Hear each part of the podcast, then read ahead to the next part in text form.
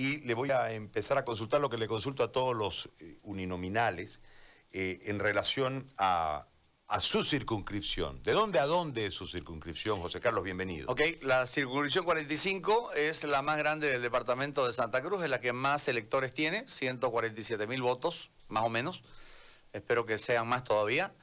Eh, viene desde la plaza 24 de septiembre, calle René Moreno, va a la 24 de septiembre y se topa con el sexto anillo de la avenida Banzer y a mano derecha, sureste, agarra todo el cambódromo y eh, abarca el parque industrial, la totalidad. Baja a la Virgen de Cotoca y de la Virgen de Cotoca eh, mira hacia el sur, se va hasta la Santo Dumont Cuarto Anillo y vuelve a bajar hacia la Plaza 24 de septiembre, se topa con la Plaza Blacut y entra nuevamente por la René Moreno hasta topar nuevamente con la plaza.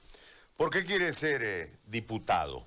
Ah, primero que el año pasado, en las elecciones fraudulentas, también nos hicieron fraude a nosotros.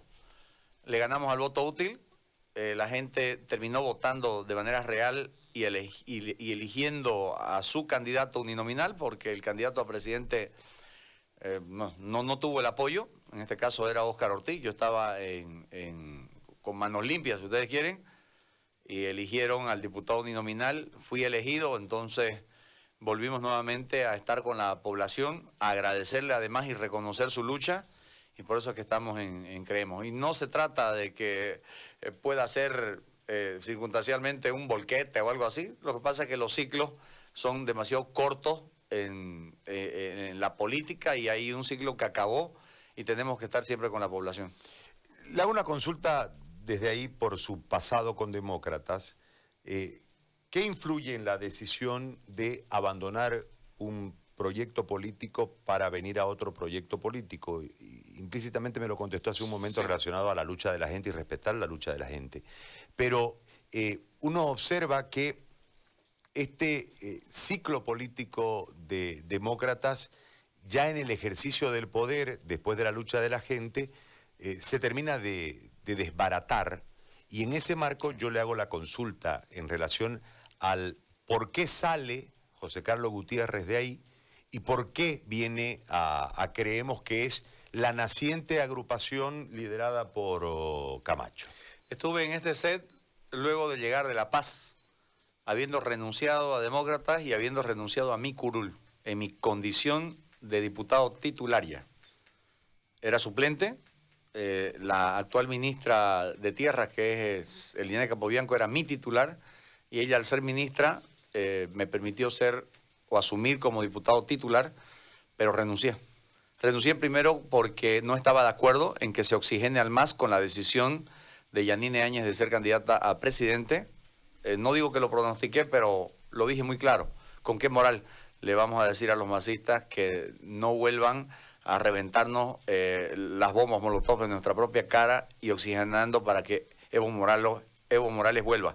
Entonces yo renuncié precisamente a ese principio. No me gusta prorrogarme, cumplo con la constitución. Mi mandato era de cinco años, culminó y por supuesto no se puede dar la espalda a la lucha de la gente y a la valentía. Ahora, ¿por qué Camacho? y no Mesa. Y no. Porque eh, la revolución de las pititas lo hizo posible y los políticos no lo hicimos. Fue la gente y fue la fe de Camacho, fue el liderazgo de él y hay que reconocerlo. Y uno no puede eh, estar donde la gente no está. Y yo me volví pitita. Yo soy pitita. Los 21 días estuve en mi rotonda haciendo lo que todo el mundo debió hacer y también los políticos. Usted fue parte del legislativo en la anterior gestión. Eh, ¿Cuál es la diferencia? ¿Por qué no pudo hacer más para poder frenar eh, la vulneración permanente en la que ingresaba el movimiento al socialismo? ¿Y por qué hoy usted cree que pueda ser distinto? Le planteo ese escenario desde esta perspectiva. Es decir, la representación de la gente recae sobre ustedes, por eso yo digo que el Poder Legislativo es el más importante es. del país. Eh, van en la representación de la gente, representando una región, representando una eh, circunscripción, y cuando llegan al, al sitio termina la disciplina partidaria postergando la decisión del pueblo o la portavocería de la decisión del pueblo. ¿Esto ocurrió en Demócratas? Se lo consulta a usted de forma particular. ¿Y por qué sería distinto ahora si usted, desde esa lógica, nos marca que es un titita? En el 2015 eh, eh, fue candidato a presidente Doria Medina. Eh, la configuración parlamentaria fue 100 a 30 prácticamente. Hubo un quiebre también de alianzas.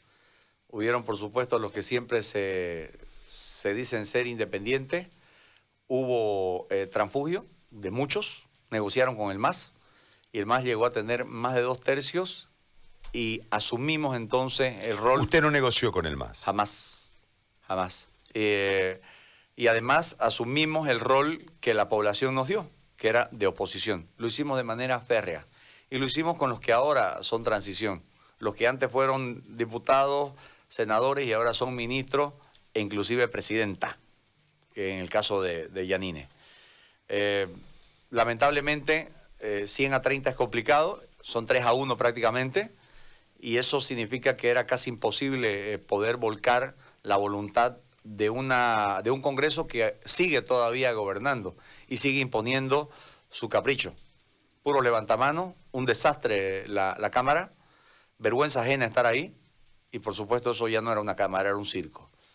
Nosotros lo que decidimos es hacer una lucha frontal y férrea contra el masismo, denunciando, denuncié a Evo Morales por las encuestas, pedí el, cierre inclusive de Canal 7 por, por la propaganda del cabil, de, una concentración del millón en, el Chapare, y eh, la hicimos salir inclusive a la ministra de eh, Comunicación, Isela López, precisamente por la denuncia eh, muy concreta que se presentó. A partir de eso, esa lucha siguió, siguió, pero las condiciones cambiaron. Y cambió, por supuesto, con la revolución de las pititas. Y estamos más que por eh, lealtad, o sea, yo le digo, ser leal es una cosa y ser servil es otra. Yo no soy servil, yo soy leal, pero leal no solamente a mis principios, sino también a la lucha de la gente y estamos con la gente.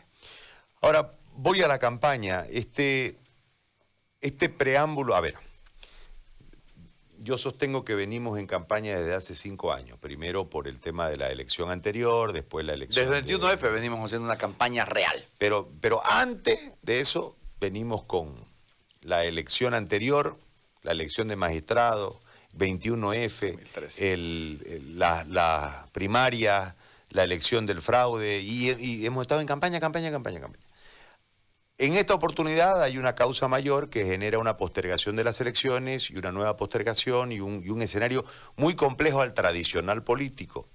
¿Cómo se hace campaña en una circunscripción sin poder estar en contacto con la gente por el tema de la bioseguridad? ¿Cómo ha encarado la campaña José Carlos Gutiérrez en la 45? 600 ollas comunes, hasta donde tengo cuenta, y casi 120 mil panes hasta donde tengo cuenta. Ya perdí la cuenta. Hemos sido solidarios y nos pusimos la camiseta de la solidaridad. Hicimos y nos expusimos a la pandemia sin ningún temor, pensando en que la gente necesitaba eh, que se la colabore y se la ayude. Gracias a la buena voluntad de mucha gente que pensó y se apropió además de, de su territorio, hemos concretado un modelo de inclusión ciudadana voluntaria para que la circunscripción esté totalmente estructurada y se reconozca a sí misma y además reconozca su territorialidad, su identidad por V, la identidad por barrio, en la que incluimos eh, coordinadores, coordinadores que se entreguen a sí mismos como ciudadanos y se involucren en la política ciudadana. Y por supuesto, hagan lo suyo. Eh, ¿Qué significa? Que el diputado genera una contraparte, pero no lo pone todo porque no hay con qué. Así que aquí es puro voluntarismo y esa voluntad es inquebrantable de la gente porque reconoce además que la gente eh, lo necesita. En este tema de las ollas comunes, usted habla de un voluntariado y una contraparte, eh, porque para parar la olla... Así es para parar una es complicado, para parar 600 debe ser mucho más Le digo mi dicho, Ajá. Donde un, en el plato de un camba come uno y hasta dos, y por último hasta el perro. Eso es lo que hicimos. Le echamos agüita a la olla para que rinda. ¿Y cómo, cómo lo logró? ¿Cómo, ¿Cómo, es el tema de la organización del voluntariado para poder la generar las 600? La, donación. La donación de harina, de manteca, de huevo, de leche, de carne, de fideo, de arroz y de todo lo que, de queso, de, lo que pillábamos. Había mucha gente, al menos los productores también estaban realmente muy mal. Hay gente que, eh, eh, la soya también fue, funcionó muy bien. Entonces, productores que prácticamente no tenían a quién vender ni nada, el producto se frega. Entonces decidieron donarlo para que las ollas comunes funcionen. Ahora, ¿qué es lo que usted en este contacto con la gente a través de sus coordinadores y seguramente en muchos sectores a través de, su persona, en el contacto personal con la gente, usted recoge como necesidades para poder, desde la influencia parlamentaria, poder acercarle el poder a la gente, y voy a ir al eslogan de ustedes, ¿no? Tu voz, ¿no? Al poder. Eh, al poder. En, en ese marco, para que esa voz genere en un oído la atención en relación a las necesidades, desde la influencia que puedan ver con, la, con, el marco legislativo, pero también en la influencia territorial para que se les hagan cosas. Está claro cuando se le explica a la gente, se lo clarifica cuando eh, la gente debe saber que un diputado no tiene más eh, que hacer que legislar, fiscalizar y gestionar. No regala nada, no compra nada, ni, ni se compromete a construir nada lo que hace el diputado en realidad es generar una sinergia de comunicación con la gente y lo hacemos a través de nuestros coordinadores e hicimos un levantamiento, un rastrillaje de necesidades, que no es una encuesta, fue prácticamente preguntas sobre las necesidades y a partir de la pandemia, por supuesto, el sentimiento era de necesidad de salud en primera instancia, postas de primer nivel que no están activadas ni tampoco están bien atendidas significa que el nivel municipal es en realidad quien debe concretarlo, pero hay que hacer la gestión. En segunda instancia, el empleo. Estamos generando bolsas de empleo a, partir de un estudio sociológico con sociólogos de la circunscripción, en la que se pueda generar empleos internos, en la que nos identificamos como profesionales para prestar un servicio y al final lo requerimos. Y también los oficios. Estamos estructurados territorialmente, funcionalmente, con juventudes, con club de madres, con tercera edad. Tenemos básicamente 35 personas a cargo de esa estructura y a partir de eso también hemos identificado la tecnología y la educación que van ligadas por el tema de la falencia del Ministerio de Educación en el tema del, del Zoom para los niños, el costo. Necesitamos, por supuesto, que la tecnología llegue a los barrios de manera gratuita en lo posible. Eso tiene que ver con una gestión tiene que ver también con acceso a la justicia y el serenazgo vecinal, que es importante, la seguridad. La seguridad en una circunscripción como la nuestra, de clase media, media alta inclusive, eh, por supuesto la seguridad es algo eh, fundamental importante. Lo estamos haciendo en la OV40, Villapillín, lo estamos haciendo en Barrio Magisterio, donde el serenazgo vecinal también es otro voluntariado coordinado con la policía. Hay una policía comunitaria, según la ley, en la que se debe coordinar y ejecutarse. Le hago una consulta desde eh, el mapeo que han entregado las encuestas que tienen una... Hay un sesgo, seguro. Hay un sesgo y, hay una desconfianza casi general, ¿no? Pero sirven de una referencia. Y en esa referencia uno ve un país polarizado en un sector, ¿no?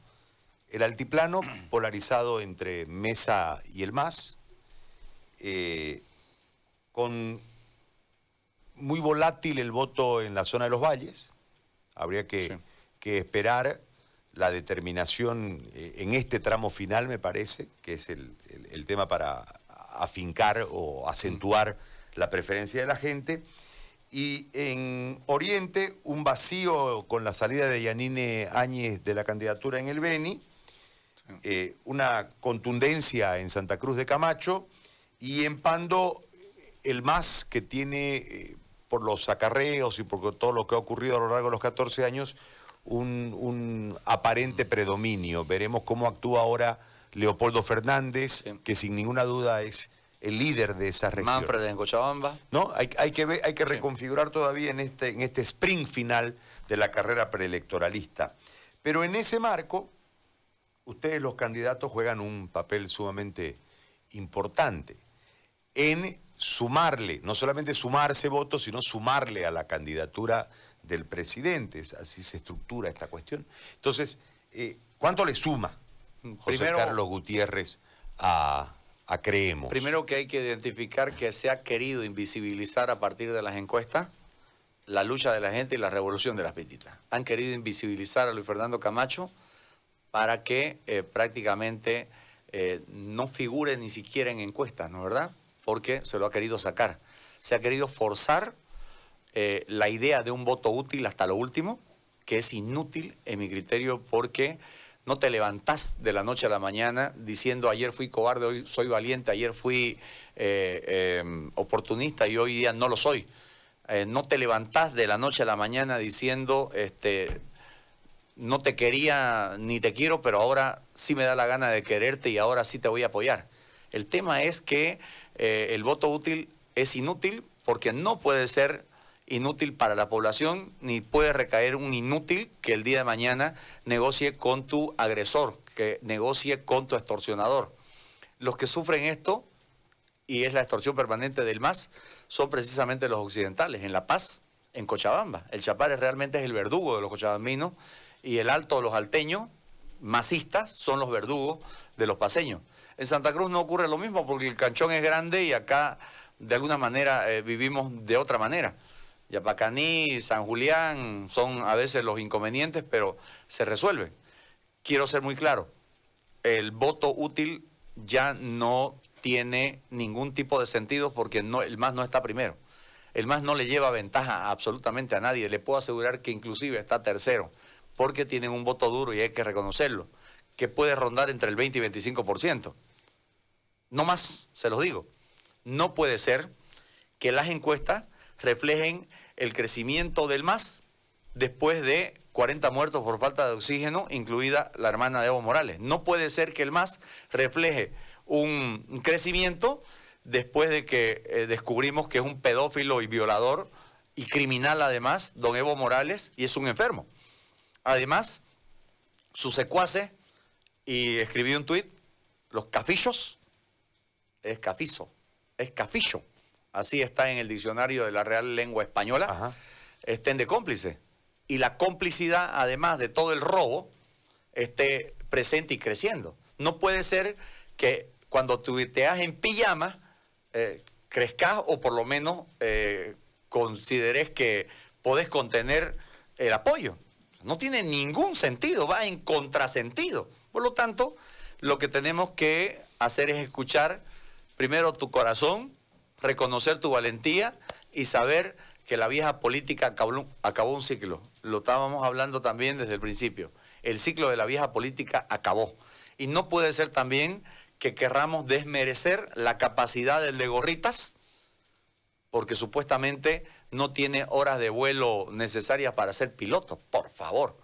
Evo Morales entró al poder en el 2005 porque estábamos hastiados prácticamente de la política tradicional y de los pactos por la democracia y las eh, mega y giga coaliciones. Y este tipo eh, no tenía nada de interesante. Sencillamente le hablaba a la gente, se comunicaba con él y nos vendía un discurso. Cambió este país y lo acomodó a sus intereses precisamente para saber lo que ya descubrimos. Ser criminal, ser violador y ser una persona que no respeta a partir de la lógica del sindicalismo pisando a cualquiera. Luis Fernando Camacho tiene toda la capacidad, debe tener el apoyo en primera instancia de su gente. Este país debe reconocer de que creemos debe, eh, es la única alianza que está determinada a acabar con la sombra del masismo y por supuesto con la vieja política. Ahora, eh, contaminado todo, ¿no? Tenemos un... Es un corral esto. Sumamente contaminado. es un corral. Y, permítame, Gary querido, mil disculpas que yo no, no, soy, por supuesto, el, que dirige el, programa, es usted. Eh, es, la política es el, un corral donde hay un montón de, de bosta, por no decir otra cosa. Usted oh. decide si entra descalzo o con botas pero téngalo por seguro que se pringa. el sistema hay que cambiarlo. El sistema está totalmente podrido y hay que pavimentar el corral para poder lavarlo todos los días con agua y desinfectarlo después y hacer, obviamente, lo que tenemos que hacer. Ahora, nosotros tenemos, los ciudadanos, una visión muy clara en relación a todo esto, pero terminamos aceptándola. Estamos intoxicados ¿no? también. Y llegamos a aceptar frases como, o, o se hacen tradicionales, lamentablemente, frases como, eh, roba pero hace. Eh, frases como, ¿y qué va a hacer? Pues el sistema lo indujo. Eh, era la oportunidad y cosas así que a mí me, me generan particularmente una- un, un cuestionante muy, muy Sí. fuerte interno. Sí. Eh, yo pongo un ejemplo, lamentablemente desde un rubro, porque yo he conversado con muchos de ellos, el rubro de la construcción, y digo, ¿y por qué dan?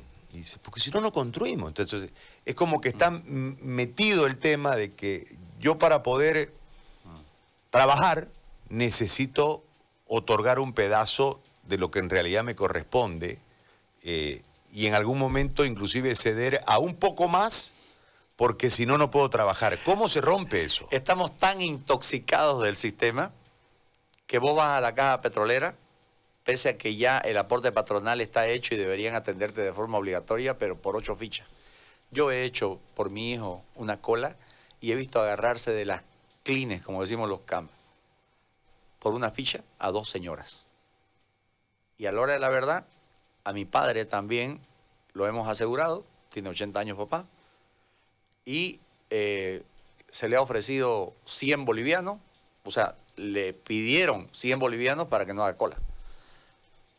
Estamos intoxicados del sistema. ¿Cómo se rompe el Eh, sistema? hay un concepto interesante que viene de un buen ciudadano que lo considero, Sebastián Moreno, me termina enseñando a mí a, a pensar políticamente en un video. Y él dice, el concepto está errado. No podemos pedirle a los políticos que se unan para que negocien por vos. Es un error conceptual. Unámonos nosotros. Seamos nosotros los que le digamos a los políticos qué hacer. Porque al final, en la revolución de las pititas y en conclusión, Fue así. fue así. Y los políticos no asomaron ni la nariz, ¿no? Ni la nariz, sea por vergüenza o por rechazo. La propia prensa, y disculpe, Gary, querido, yo respeto mucho a, a los periodistas, pero convengamos en que muchas cadenas, por supuesto por los servicios que, que prestan y requiere el Estado, también callan. Y fueron expulsados de la rotonda. Personalmente, yo en la resistencia eh, Paraguay, tercer anillo, fui entrevistado dos veces y en una de ellas me votaron de la rotonda porque atendía a la prensa. Sí, fue un exceso de los ciudadanos, pero mm, porque en realidad ha habido de todo como de todo. Porque si vamos a empezar en esa lógica, tenemos que pulsar a un montón de ciudadanos. Pero se da cuenta lo intoxicados que estamos, ¿no? A un montón de políticos. Tenemos, una- sería una expulsión total, ¿no? Lo ten- tendríamos que eh, revivirlo a Antequera para que vaya con su tarjeta roja para todos lados. Si fuese así, porque en realidad ha habido de todo. Y en, y en ese marco del de todo, yo, yo simplemente pongo una- un tema en, en- en tapete, digamos. Eh, uno mira el Consejo Municipal y la falta de fiscalización, mira la Asamblea Departamental y, y- y uno ve claramente un acuerdo político en eh, la oposición a la inversa que, no función ex- a. que no existe. Mm. Pero, ¿cómo se rompe esto? Es decir, la ciudadanía tiene que hacer una unión de acuerdo al criterio de Sebastián Sí. y en ese marco poner a los políticos correctos. El tema es que cuando llegan ahí Mm, mm. La, se la van cambiando las correcciones. La fórmula es la siguiente. Soy politólogo de profesión, por si acaso. ¿Sí? Eh, tengo bastante experiencia en este tema y obviamente que he sido asesor político y todo lo que usted quiera y me gusta filosofar, ¿ok? Me gusta la filosofía. La pienso. Creo que lo que hay que hacer es primero inculcarle el amor a tu país sin descuidar, por supuesto, el amor que le tenés a tu región. Creo que tenemos que ejercer hay que hacer un ejercicio político ciudadano de forma permanente y apropiarse de la institución, no ver al candidato ni al político como su jefe, sino como su empleado. Tenemos que ver al funcionario público como su empleado, como tu empleado, y vos verte como patrón porque le pagás el sueldo. Primera cosa. Segundo, no creer que el presidente es dueño del país, no creer que los gobernadores son dueños de la gobernación o los alcaldes dueños de su alcaldía. Y ver, por supuesto, que haya una gestión ciudadana permanente en función política, en función de la ciudadanía que debe ejercer su derecho político ciudadano, pero al mismo tiempo también saber que tiene deberes para con ello. Significa el conocimiento de la norma para que nadie te la charle. Le hago una consulta desde ahí.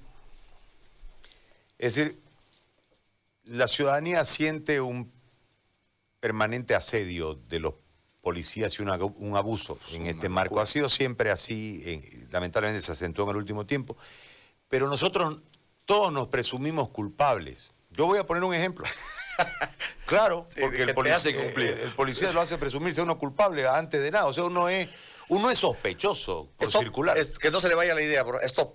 Yo siempre renegué. Fui a sacar brevet, antecedentes penales, eh, eh, certificado de nacimiento, boleta de inscripción, no sé.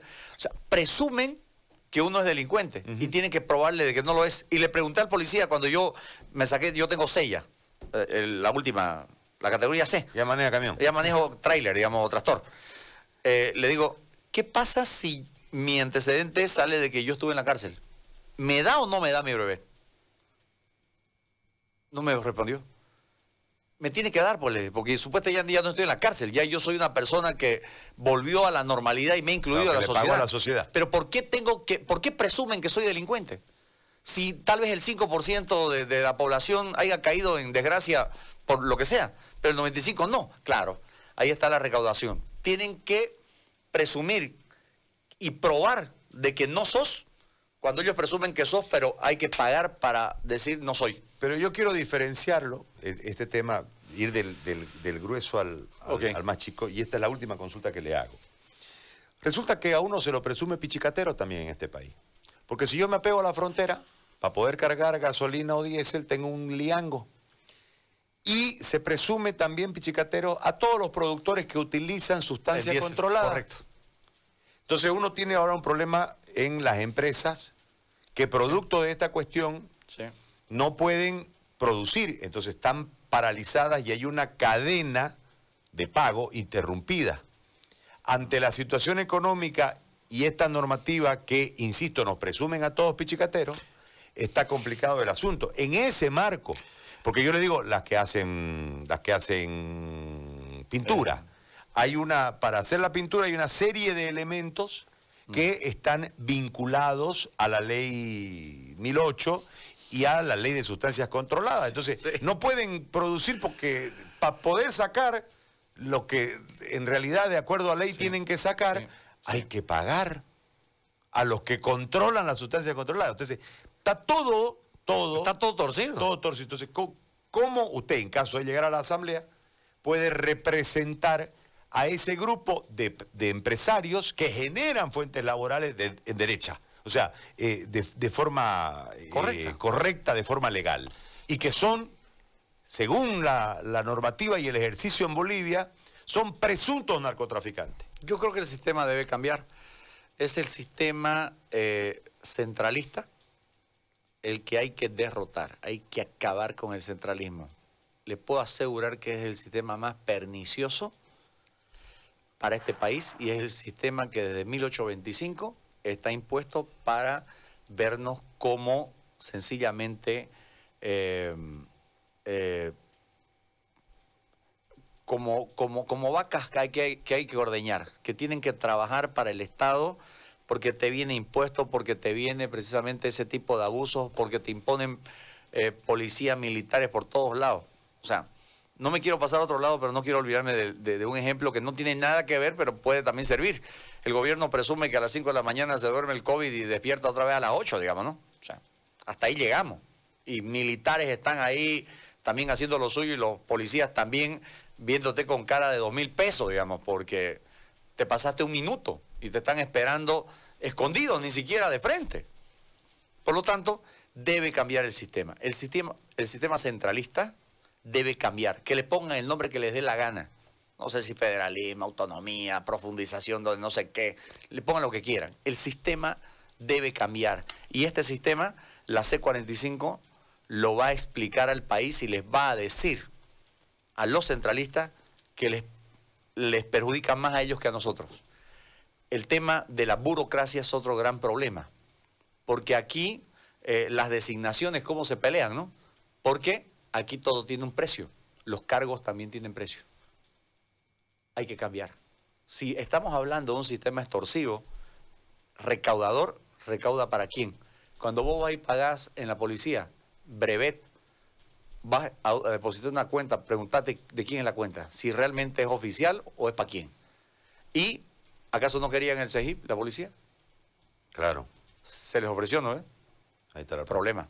Ahí está la plata. Ahí está la recaudación y nos ven con cara de billete. Por lo tanto, hay que cambiar el sistema y es un sistema centralista corrupto que te genera 600 mil empleos y son 600 mil eh, puestos prebendales para ofrecer, repartir y, vender. Los masitas se, dieron, se, hicieron eso, los de antes también lo hicieron y desde 1825 lo siguen haciendo. Hay que terminar de una vez, matar, ahogar y deshacerse del centralismo para que eh, nos veamos y nos reconozcamos como que podemos imponer nuestra propia normativa en unidad y por supuesto con amor al país. 11 con 39. José Carlos, muy amable. Gracias por venir. Gracias, gracias Gary, te felicito, te lo digo así de frente. Eh, me inspiró mucho eh, tu mensaje a Santa Cruz. Traté de reeditar unas cuantas ideas que me parecieron bien y es, justo reconocer que fueron bien dirigidas a los cruceños. No, gracias. Y a los muy también. Gracias, muy amable. José Carlos Gutiérrez, candidato a diputado C45 por la Alianza Creemos, ha conversado con nosotros hoy. Quédate un poco más, no dejes de sintonizar.